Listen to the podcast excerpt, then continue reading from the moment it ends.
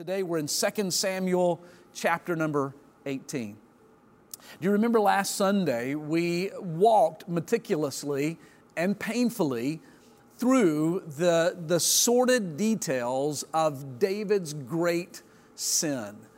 Uh, we talked about the fact that God is honest about his heroes and that David, with all of the wonderful virtues and character traits that we've been celebrating in his life, David was not a perfect man. He was a man like you and like me, is imperfect. And so he was a sinner. And he made some terrible mistakes and committed some grievous sins. We talked last week about his lusting after Bathsheba and the one night stand uh, that came out of that lusting. We talked about his cover up and the murder of Uriah. But we also talked about David's heartfelt repentance, how that when confronted with his sin, he confessed and that he repented of his sins. And even in his repentance, as is often the case in our lives, God forgives us for our sin, but there are consequences to our actions. And Nathan spelled out five consequences. Do you remember them? We saw them last week in chapter 12. Do you want to turn back a few pages? 2 Samuel chapter 12, verses 10 to 14, where David uh, hears from Nathan five dire consequences that would occur as a result of his sin. Verse number 10, uh, Nathan says, The sword will never depart from your house. Verse number 11, he says, Evil will rise up against you from within your own family. Verse 11, he says that David would lose his wives to another man. In verse number 14, he says that the enemies of the Lord would take this opportunity to blaspheme and to attack David. And then in verse number 14, he warns David that his unborn son, the child of that uh, relationship with Bathsheba, was going to be sick and was going to die. And those warnings were given in the time when, before the baby had been born and before um, all of these, these uh, consequences played out. And yet, we're going to see in today's text several of them actually come to pass. Look with me in chapter number 18, only one verse that we're reading today 2 Samuel chapter 18 and verse 33. Look at it with me. The Bible says, And the king was much moved and went up to the chamber over the gate, and he wept. And as he went, this is what he said Oh, my son Absalom, my son, my son Absalom, would God that I had died in your place. Oh, Absalom, my son, my son. It is a tragic verse. It is quite certainly the lowest day in David's life. It is the lowest point in the biblical narrative about David's life. When the Bible says that the king was much moved, the word means that he was trembling. He was so overcome with grief that he was shaking violently. And that as he was climbing those steps, one, one uh, difficult uh, and labored step after the other, trembling as he goes, weeping along the way, O Absalom, my son, my son Absalom, would to God that I would have died in your place. Now we know that it's in this moment that David has learned that his son Absalom has died in a battle. In fact, if you look in this same chapter, verses 14 and 15, uh, the general of David's army, whose name is Joab, Verse 14 says that he takes three darts, the King James says. These are javelins or spears. He takes three javelins and he pierces the, uh, the heart of Absalom. And then verse number 15 says that 10 young men who were the armor bearers of Joab, they encircled Absalom, who was, as many of you know, who was tangled up in the branches of a great oak tree, his hair caught up in those branches. Literally, he's dangling helplessly. These 10 men surround him and they take his life from him. And Absalom dies. And it's a tragedy. It is a tragedy in every sense of the word. But the truth is, David lost his son in battle on this day, but David had lost his son many years before this. You see, the sad fact is that David's relationship with Absalom had been dead for over a decade. And today we're going to learn about that dysfunction in David's family. And we're going to learn from his mistakes. We're going to learn about how we can order our relationships in a way that will bring more joy and less pain. You know what? This will be helpful for all of us because every family, like David's family, every family knows pain. We all do. Can we be honest? Every family has their stuff, right? Every family has their brokenness. There are no perfect families because there are no perfect people. And by the way, this applies to church family as well. There are no perfect church families. Do you know why? Because there are no perfect people in church. Every family has their brokenness. We all have the difficulties that are caused by our own fallenness. And the reason is because family is all about relationship. It's all about how people relate together. And the truth is, people are messy. And we don't always do it well, and we don't always manage those relationships correctly. So let's talk for just a second about how a family develops, right? No, no new news here, but, but a family develops when a man and a woman develop a relationship. Maybe they, they begin to date and they, and they get married and they're having this relationship. And in the beginning, in those early days, it's just him and her. And in truth, it ought to be pretty simple. It's just two people relating with one another.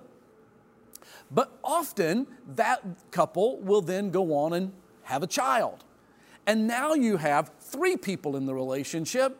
You have husband relating to wife, and wife relating to husband, and now parents relating to child, and child relating to parents. And a third person in that relationship, well, it becomes a bit more complicated. And of course, very often they will have a second child or a third child or even a fourth or fifth child. And as that family grows, with every person added into that relationship, well, the relationship can get a bit more messy. Now you have children relating to parents, but children also relating to siblings.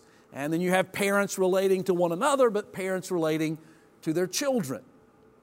Well, very often we also know that sometimes mom and dad get divorced, and then perhaps one or both of them will remarry. And now you've added a, a completely uh, additional uh, relational factor into the mix. Now we're dealing with past brokenness and hurt, uh, forgiveness or not, uh, suddenly we're relating to stepmom and stepdad and stepson and stepdaughter and stepbrother and stepsister, and that blended family can sometimes add those even more difficult relationships. And then those children grow up. And guess what happens when children grow up? They're no longer toddlers and, and making toddler mistakes. Now they become adults and they start making adult decisions. And sometimes those adult decisions affect the family. And then those children get married. And when they get married, they bring in another relationship, right? You see where this is going? And so now we're dealing with, with children and parents and siblings and stepchildren and stepbrothers and stepsisters. And, and now we have uh, a son in law and daughter in law and mother in law and father in law. And, and you have in laws. And, and all of these relationships just become more and more and more complex. And then those children have their own children. And so now there's grandchildren and grandparents and nieces and nephews. I could go on and on, but the point is obvious that as you add more and more people into a family, then the dynamics become more and more complex and more and more difficult. And very often they're messy and there's tension and there's strain and there's difficulty and there's disappointment and there's hurt and there's, there's uh, forgiveness or unforgiveness. And all of those things become a part of who we are. And so it's really no wonder, is it, that sometimes families end up rather like David's family, uh, filled with grief and loss and, uh, and dysfunction and regret and, and tears. And it's hurtful. All of us know this journey to one degree or another. Here's the thing God has a better way. And we want to ask the Lord today to teach us to walk in that better way.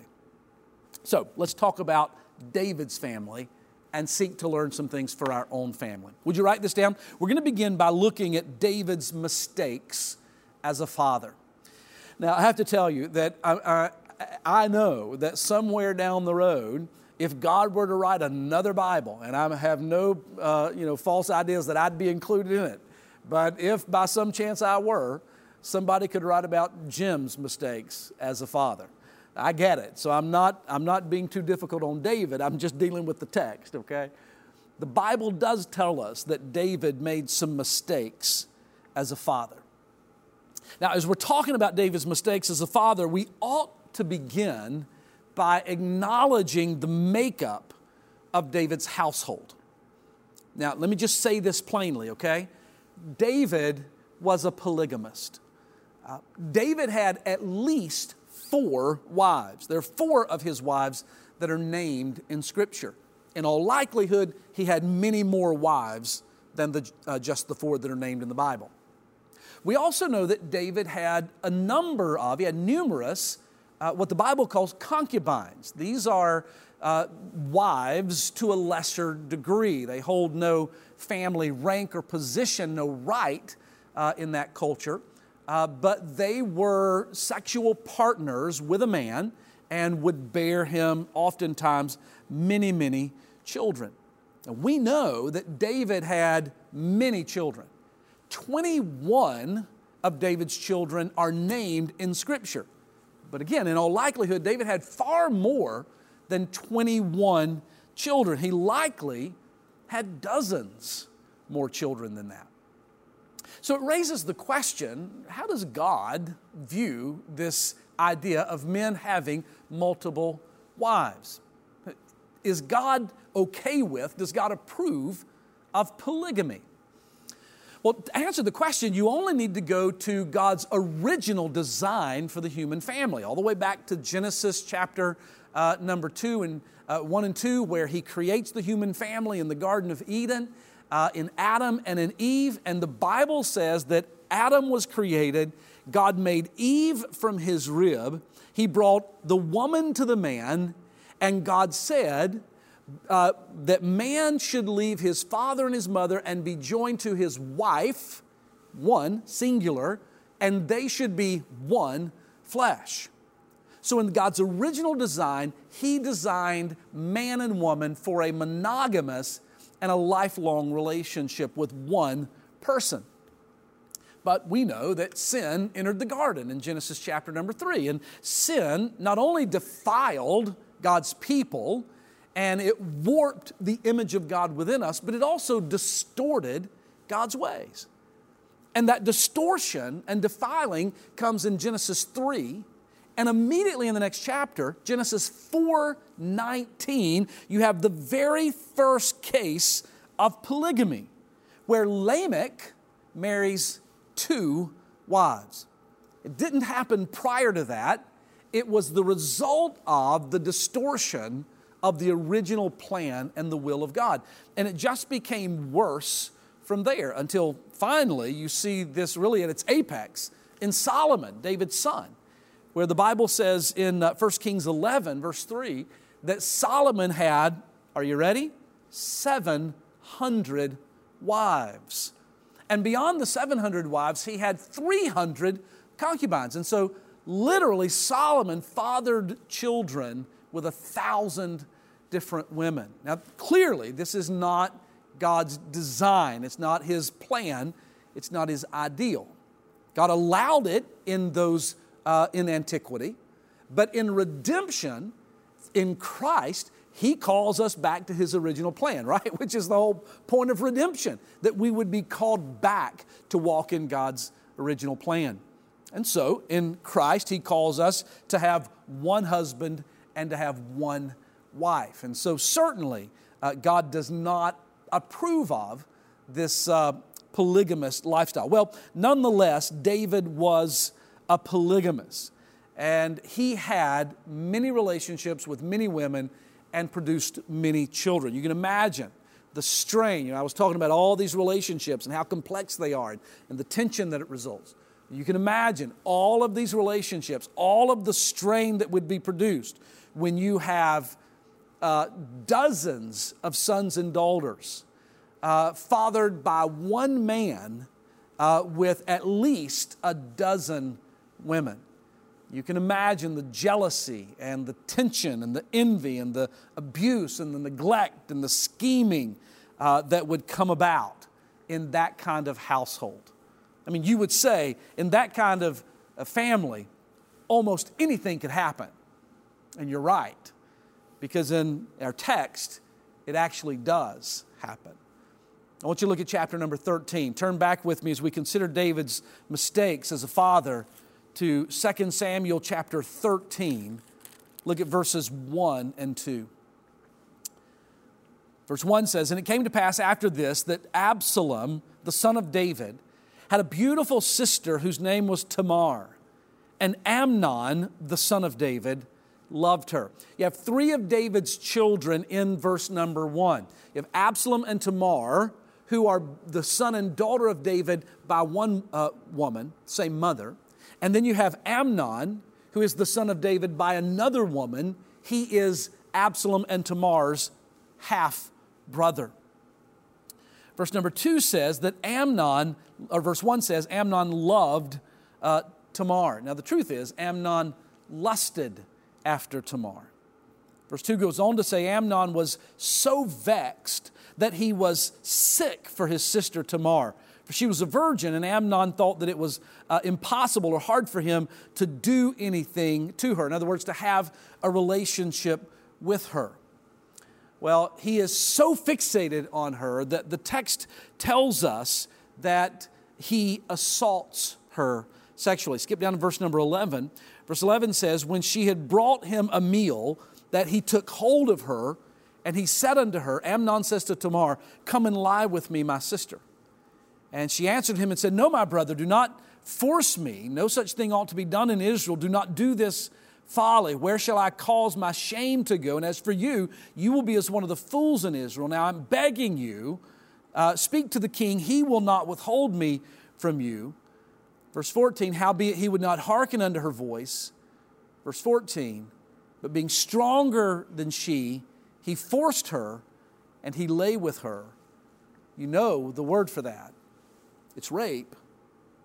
Verse 15, Amnon then hated her exceedingly, so that the hatred wherewith he hated her was greater than the love wherewith he had loved her. And he said unto her, Arise and be gone. I mean, this is a horrible scene. It's an absolutely uh, wretched, vile, evil assault of Tamar.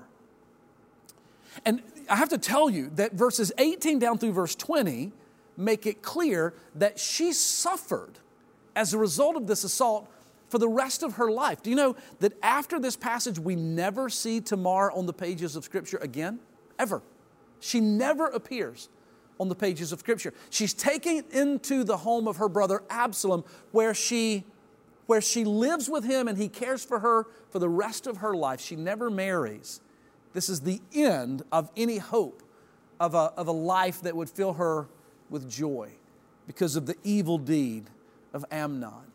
We want to help her. You know, we, we, we want to come to her defense. We want to defend her. But the truth is, she's broken by the sin of her stepbrother. And so, David, in this case, is faced with a family crisis.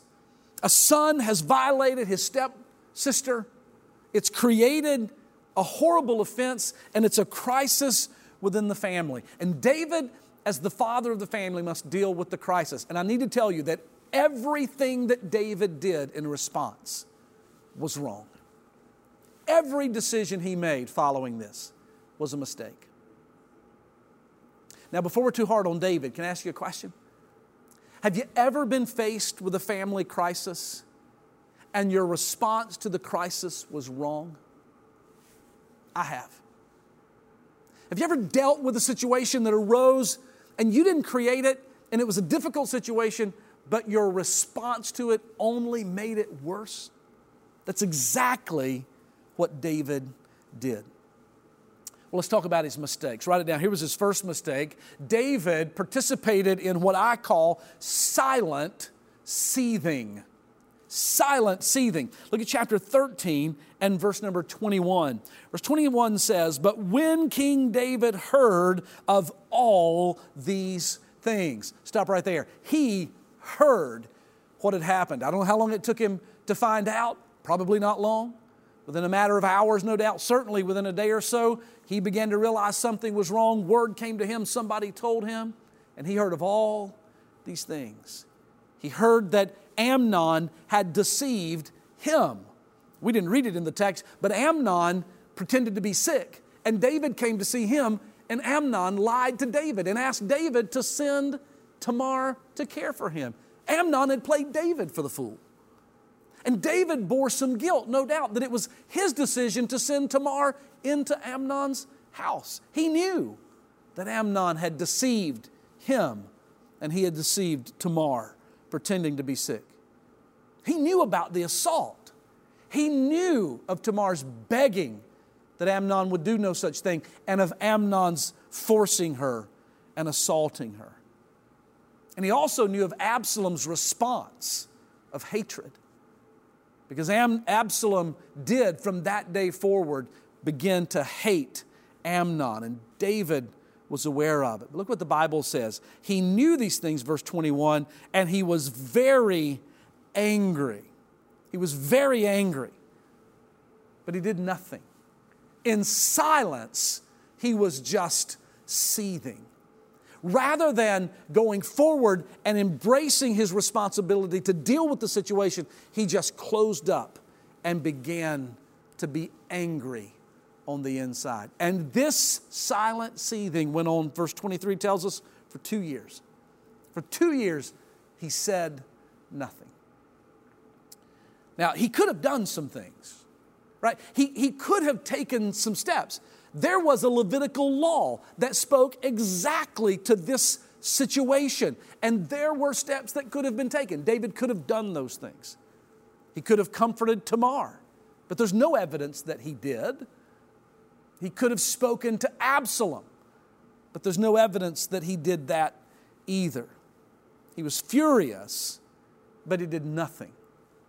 Silent seething in a family crisis is never a good choice.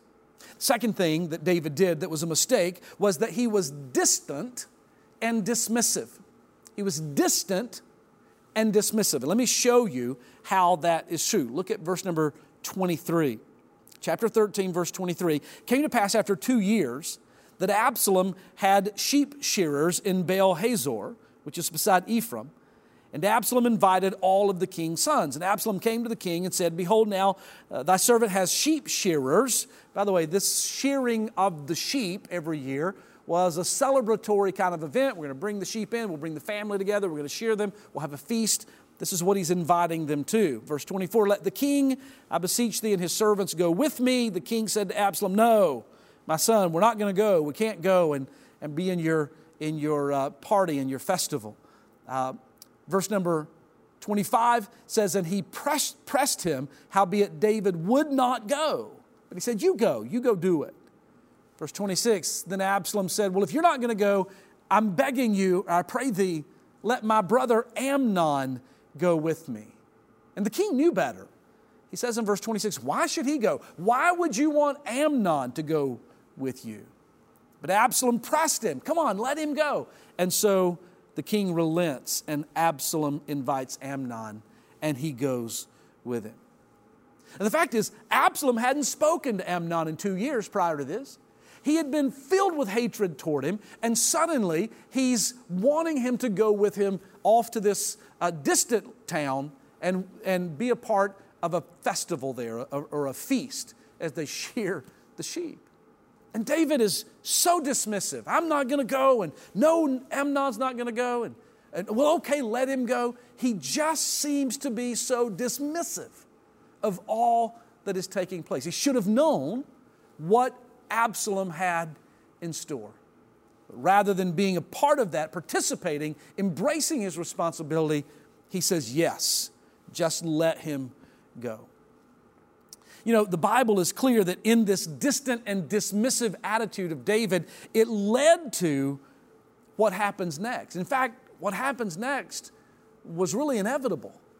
If you continue to read, the Bible says in verse number 28 that Absalom, holding this feast and getting his brothers, including Amnon, there to the feast. Verse 28 Absalom commands his servants, saying, You watch Amnon, and when his heart is merry with wine, then when I give you the signal, you smite him and kill him. Do not fear, not, uh, do not fear. I have commanded you. Be courageous and be valiant. Verse 29 And so the servants of Absalom did unto Amnon as Absalom had commanded. They killed Amnon. And so what began as lust became assault and rape, became hatred and revenge, and ultimately now it became murder. Amnon is dead in verse number 29.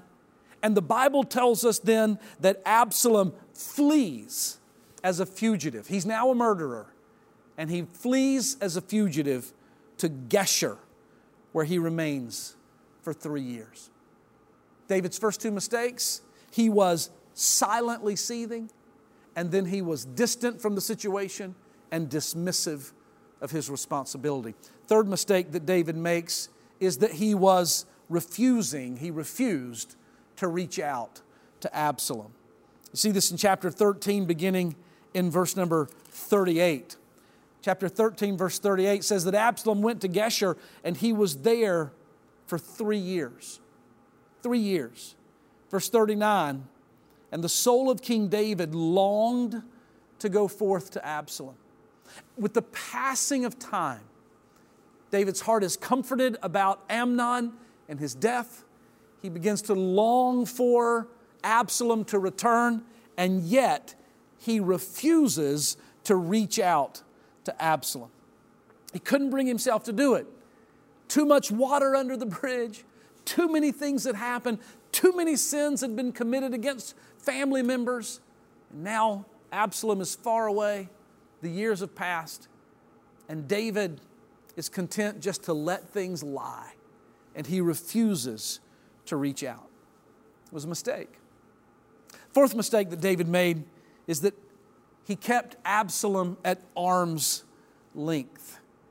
He kept Absalom at arm's length. When you read from chapter 13 into chapter number 14, you'll discover that Joab gets involved. Joab is David's general, uh, one of his uh, most trusted counselors, and he gets involved and begins to work the situation to try to make it possible uh, for Absalom to come back to Jerusalem. We won't read all of it or, or get into the details. You can read it later. But Joab accomplishes uh, his mission. And it does, in fact, occur in verse 21 of chapter 14 that David gives the word all right, bring Absalom back to Jerusalem. But look at verse number 22. It says, So Joab fell to the ground on his face and bowed himself and thanked the king for bringing Absalom home. Joab said, Today your servant knows that I found grace in your sight, my lord, O king, in that the king has fulfilled the request of his servant. So Joab went to Geshur and he brought Absalom to Jerusalem. He brings him back, finally, after three years. But look at the next verse, verse 24. But the king said, Let Absalom go into his own house and do not let him see my face. And so Absalom returned to his own house, and he did not see the king's face. Look at verse 28. And so Absalom dwelt for two full years in Jerusalem without seeing King David. I mean, it's just one mistake after another. He's angry and silent, then he's dismissive and disconnected and distant. Then, when Absalom flees, years pass and he refuses to reach out. And finally, when he does allow him to come back and be near David, David is still, reminding him by his distance every single day that while he might be living near him, reconciliation has not occurred. I mean, literally, Absalom is so close to David in, in chapter 14, but he is still so far away. We make this mistake sometimes, where we, by our attitudes and our actions and our stiff arming, we remind those family members with whom we have a difficult relationship that you might be in my proximity, but you are not in my fellowship. Well, he still kept him at arm's length. There's one final mistake that David makes. You'll see this in chapter 14 at the end of the chapter. It is that David finally, reluctantly receives Absalom, but only under pressure. It's only when he really has no choice that he finally allows Absalom to see him. Look at chapter 14 and verse number 32. Middle of the verse. Absalom says to Joab, Why have I even come from Geshur? It had been good for me if I had not come, if I had still been there. Now let me see the king's face. And if there's iniquity in me, then let him kill me. So Joab came to the king and told him these words. And when he had called for Absalom, Absalom came into the king and he bowed himself on his face to the ground before the king. Now I want you to think through the math. This is seven years after the rape of Tamar, it's five years after the murder of Amnon. It's two years after Absalom returned to Jerusalem. Finally, at the coercing of Absalom himself and at the coercing of Joab to David, finally, reluctantly, David allows Absalom back into the palace and he comes and bows down before King David, and David gives him the kiss. Now, the kiss is the sign of reconciliation. It's what you see in the book of Genesis when David, or I'm sorry, when Joseph kisses his brothers and is reconciled to them. This is the kiss of reconciliation, but it is reluctant reconciliation. And quite honestly, reluctant reconciliation is often not reconciliation at all. David made five tragic mistakes when facing a crisis. Now, we can do better than that. We don't have to make those same mistakes when our relationships in, in, in, our families or any relationship is struggling. You know, we can respond differently than David did. Hey, don't be silent and don't remain angry. It doesn't mean that what has happened shouldn't make you angry. The Bible says in Ephesians 4:26, be angry without sinning. And don't let the, the sun go down on your wrath. Deal with your anger. Don't be distant and dismissive. You know, the Bible says in Matthew 5, Jesus said, if you come to worship and you realize there's a broken relationship with someone, leave your gift at the altar, go be reconciled to your brother, and then come back and worship. Don't remain distant, but go and, and resolve the issue. Don't refuse to reach out, but be willing to reach out. Jesus taught us this, didn't he? By his own example and even in his teaching. Luke 15, 4, he gave us the parable of the lost sheep, and he says, The good shepherd will leave 99 in the fold to go and find that one wandering sheep. Be willing to reach out to the one that is distant from you. And don't keep them at arm's distance. Ephesians 4 32 says, Forgive as you've been forgiven. And if you're keeping that arm stiff to keep them away, take it in, let it down, and be willing to allow God to bring reconciliation. These five major mistakes that David made, they sowed bitterness into the heart of Absalom. They sowed bitterness into that family relationship, and it led to, this bitterness led to Absalom's rebellion. Write that down. Let's talk about it as we move to, to wrap this up. We've learned about David's mistakes as a father, but those mistakes led to an outcome. And the outcome was Absalom's rebellion. At the end of chapter 14, finally, reluctantly, David uh, reconciles with Absalom, and now supposedly back in the good graces of David, uh, Absalom begins to allow the bitter seeds that have been sown over the last seven years to begin to bear some evil fruit. Chapter 15, verses 2 through 6 tell us that Absalom steals the heart of the people of Israel. Look at it, verse 2.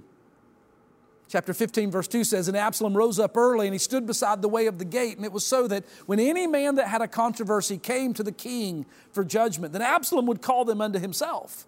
He would say, Where'd you come from? And they would say, Well, I'm from this particular city. And Absalom would say to him, Well, see, your matters are good and right, but the king has not designated anyone to see or to hear of your matters.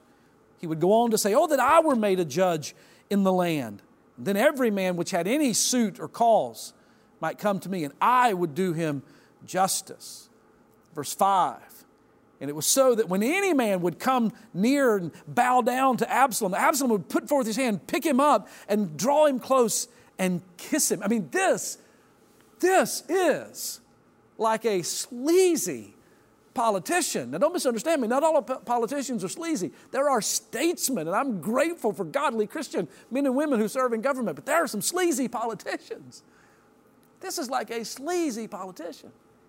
He positions himself so that everybody coming to see the king gets diverted and he gets to see them first. He says, You've got a good case, and the king isn't listening. He says, Oh, if I were judge, I would listen. And every time they begin to bow in reverence to him, he says, No, no, no, come. And he, he embraces them and gives them a kiss. Verse number six this is the way. On this manner, Absalom uh, did to all of Israel, uh, all those who came to the king for judgment. So Absalom stole the hearts of the men of Israel. He steals their hearts. Chapter 15, verses 10 through 12 tell us that he forms a conspiracy. Do you see it?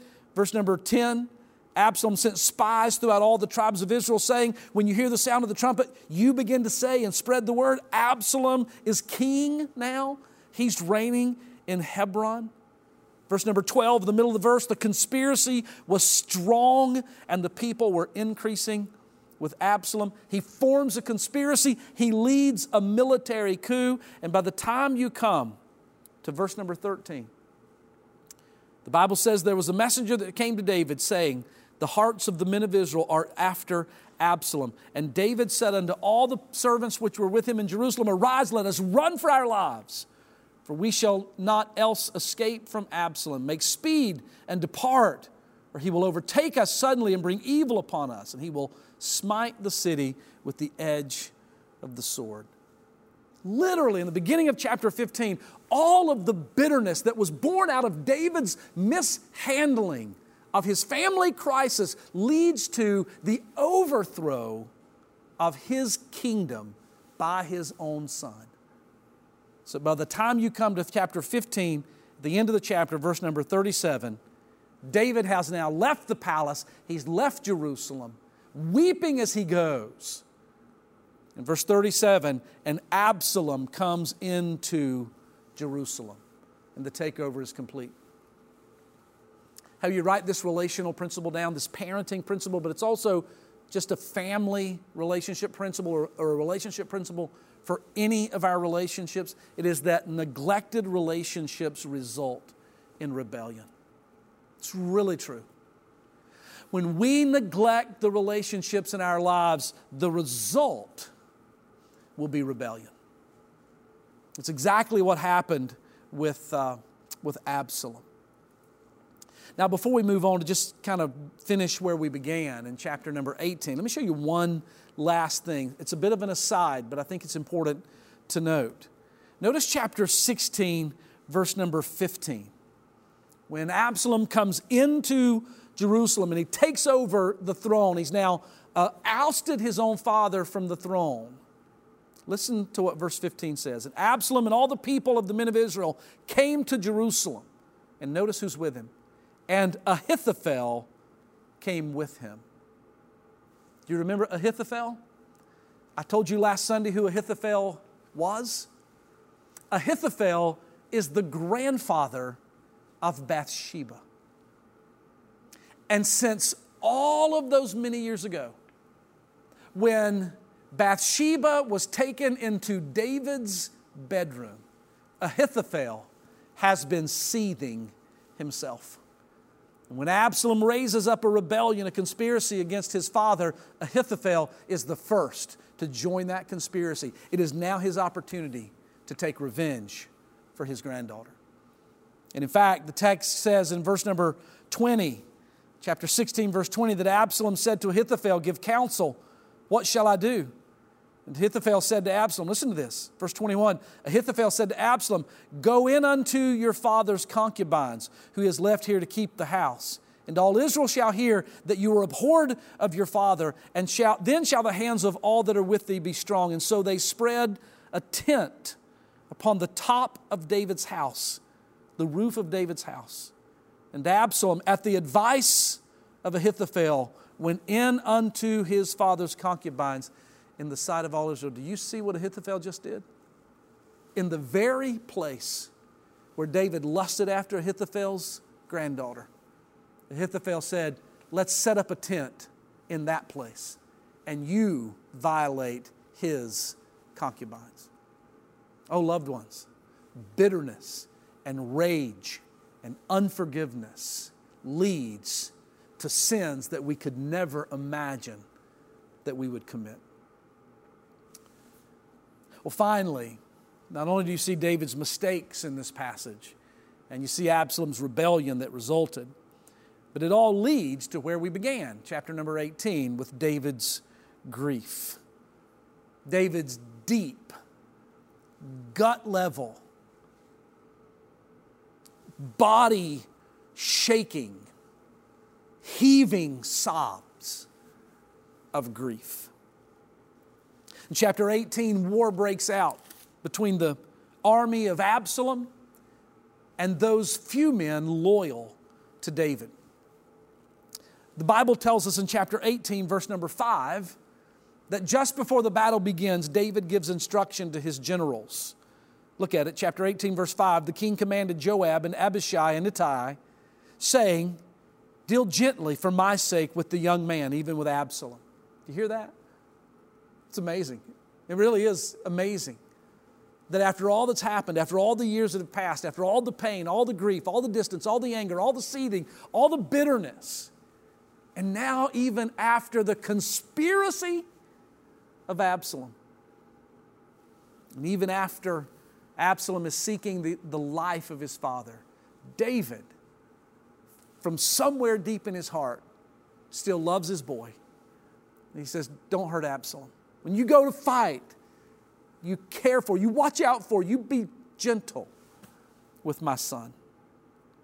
Well, you know the story, right? We read it earlier. Verse number 14 Joab discovers that Absalom has gotten hung up in an oak tree by this long flowing hair that he has. He's all entangled. He, he's defenseless. Joab sends three javelins into his chest, and then, and then he's surrounded. Absalom is surrounded by 10 of Joab's strongest men, and they utterly kill Absalom. Which all brings us to where we began, verse 33. David's weeping, the lowest point in his life. Oh, my son, my son Absalom, my son. I wish I had died instead of you. Oh, Absalom, my son, my son. Now, the truth is, we don't know if these events might have happened, even if David had made fewer mistakes. These events could have happened if David had done everything right. Sometimes we don't make so many mistakes. Sometimes we do do things better than David did them. And still, rebellion happens. Still, relationships break. We don't know if this would have happened if David had been wiser but here's what we can agree on that had David been wiser in handling this family relationship, then even in the loss of his son, his own guilt and responsibility, and surely his grieving would have been less. And so, while we can't always control the outcomes of family relationships or of any relationship, we can, by God's grace, move wisely through those relationships seek to honor the Lord in our responses when the crises arise. And then, if the rebellion and the brokenness and the tension arises and the relationship struggles, at least we can say, by God's grace, I've done the best that I can do. So, my challenge to you is do what you can to heal relationships and do it now. Don't silently seethe. Don't be distant and dismissive. Don't pull away, but try to lean in. Don't, don't refuse to engage, but get involved as you can. And in a humble and a redemptive spirit, seek for the glory of God and the joy of those in the relationship. Seek to be a healer and not a divider. May God help us to do this, and I believe that all of our relationships will be better